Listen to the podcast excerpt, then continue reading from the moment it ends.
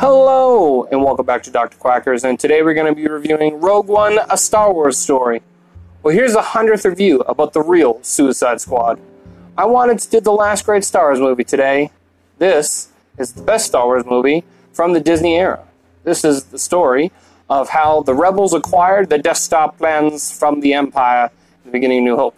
The best part of the story are the unique characters. Jyn Erso, Cassian Andor, K Two, Chirrut Îmwe, and Baze.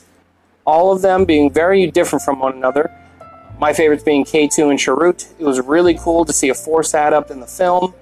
Uh, yeah, he's just badass. He's a blind dude. He's not a Jedi or a Sith, obviously, but he's able to use somewhat use the Force and have him guide. Use it. He uses it to guide himself due to him being blind. So his action scenes are always pretty badass, similar to like the likes of the book Eli, how he's blind and stuff like that. Um, yeah, K two is voiced by Alan Tudyk, who I've talked about quite a few times, and if you haven't heard me talk about him before, you will know I think he's pretty awesome. I think he's badass. I love Alan Tudyk, and I'm pretty much anytime he's in a movie, I'm like, hey, it's Alan Tudyk, he's doing a good job. Uh, so, however, everyone does a great job, from especially the two leads, Felicity Jones and Diego Luna. This is the first film scored by someone other than John Williams. Michael Gianno, I think that's like Gianno, I think that's how you pronounce it, um, does a great job, but it's not as good as John Williams' scores, which, to be fair, it's hard to beat. John Williams one being the best uh, film score composers of all time. So, I mean, I will say I do really enjoy the score here. I'm not trying to dismiss how good of a job he did by the fact that it may not be as good as John Williams. It's still really good, and I would say it's better than Solo's score. But yeah, the villains are terrific in this movie as well. Director Krennic being played by Ben Mendelson, uh, who has been in like everything lately. At least it feels like it has. I've seen so much stuff lately where I'm like, hey, that's Director Krennic from Rogue One. Um, things like, oh, technically did The Dark Knight Rises first, uh, Ready Player One. He's done a few other stuff like that but, lately, but yeah, he just seems to be the villain lately, which is okay with me because he does a great job. Peter Cushing makes an appearance from beyond the grave. Uh, that is the actor that played Grand Moff Tarkin. They use C G I and to portray his character in the film. Now, Peter Cushing looks pretty good, in my opinion, in this movie. I'd say better than what they did with Tony Stark in some of the Marvel films when they made him look younger. And he looks better than the Princess Leia that's at the end of this film. Um, but Carrie Fisher was alive when they first, when they did that to her in this film. But I will say, um, I'm not sure how I feel about them bringing back dead actors into roles they've done.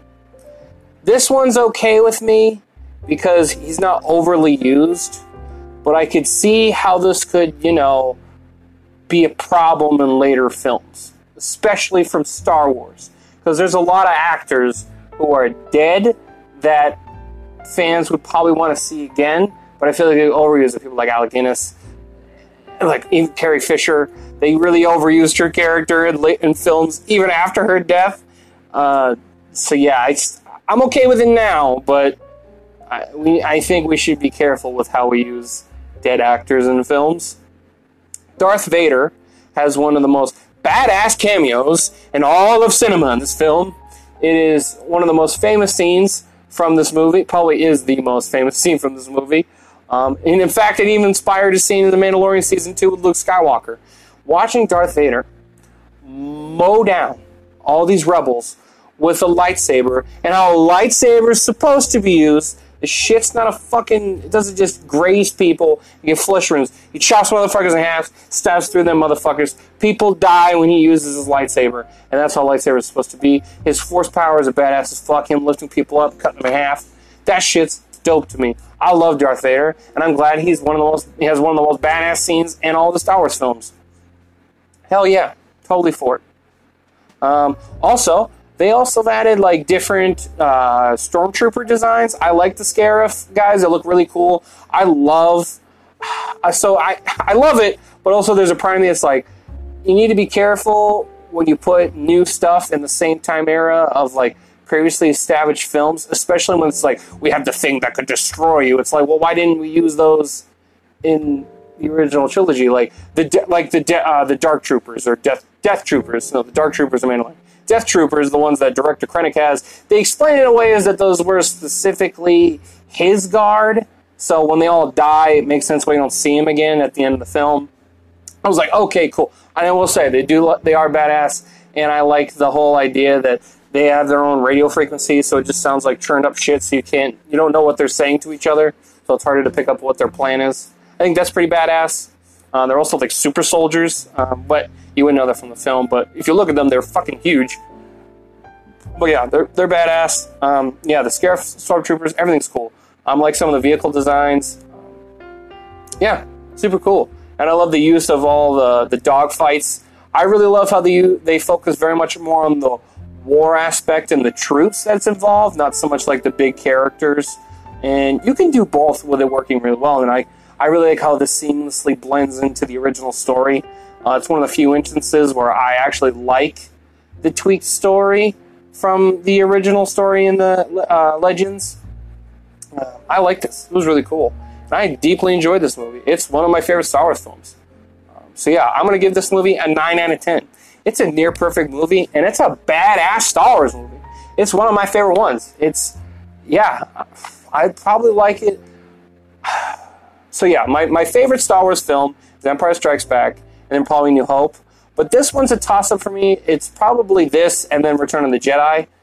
But I could see it going either way. But this is a really good Star Wars movie. And even if you just love science fiction, and I don't know how, if you love science fiction you haven't seen Star Wars yet, if you haven't, you should definitely watch this one. It's good. Um, you may want to watch the original, or at least New Hope, before you watch this movie to give you some context. But you really don't have to. I mean, the only thing you'll know, you'll need, you'll like learn when you watch this one. Maybe you're a little bit confused by is you'll know who like uh, Grand Moff Tarkin is, and then Vader, and then Princess Leia at the end. That that's kind of because they don't say who it is. You're like, who's the lady there? If you've never seen them.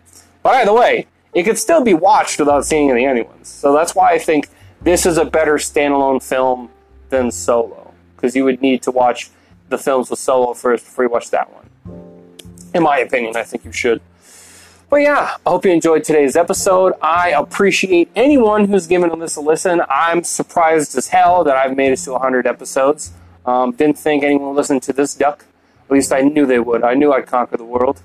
Um, so yeah, uh, I might have uh, Mister Tinkles might stop by soon. He's He's been behaving better, so he might be on a review soon.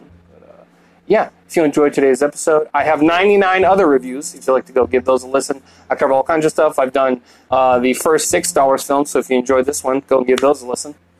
Um, if you really enjoy this podcast, if you've listened to all one hundred reviews, I would kindly ask you to help support this, this podcast or show, whatever you want to call it, through the link on this episode, whatever you're listening through. We'll have a link on the homepage, and I have a link on my Instagram page, Doctor Quackers Movie Reviews, if you'd like to go there and help support this podcast. The more you help support me, the more I can focus and give you better content, I promise. And if you do decide to help support this channel, I will think of something that I can give you that's exclusive to you, make you feel special, give you the warm feelings inside, all right? So, I hope you enjoyed today's episode, and please stay tuned to listen to my Viking Fitness ad. Thank you.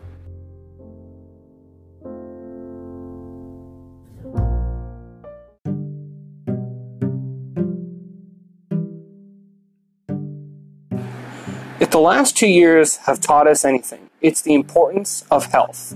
Being physically fit is key in overall health. Regular exercise and smart eating build the framework for a strong body with a powerful immune system. Now is the time. Viking Fitness can show you the way to a fit and healthy body. No gimmicks and no crash diets. Your custom-designed fitness plan is based on science and good, old-fashioned hard work. Go to Viking Fitness N H dot com or call six oh three today for a free consultation. Mention Doctor Quackers and get ten percent off your custom plan. Pure results, no bullshit. Viking Fitness N H dot com. Thank you.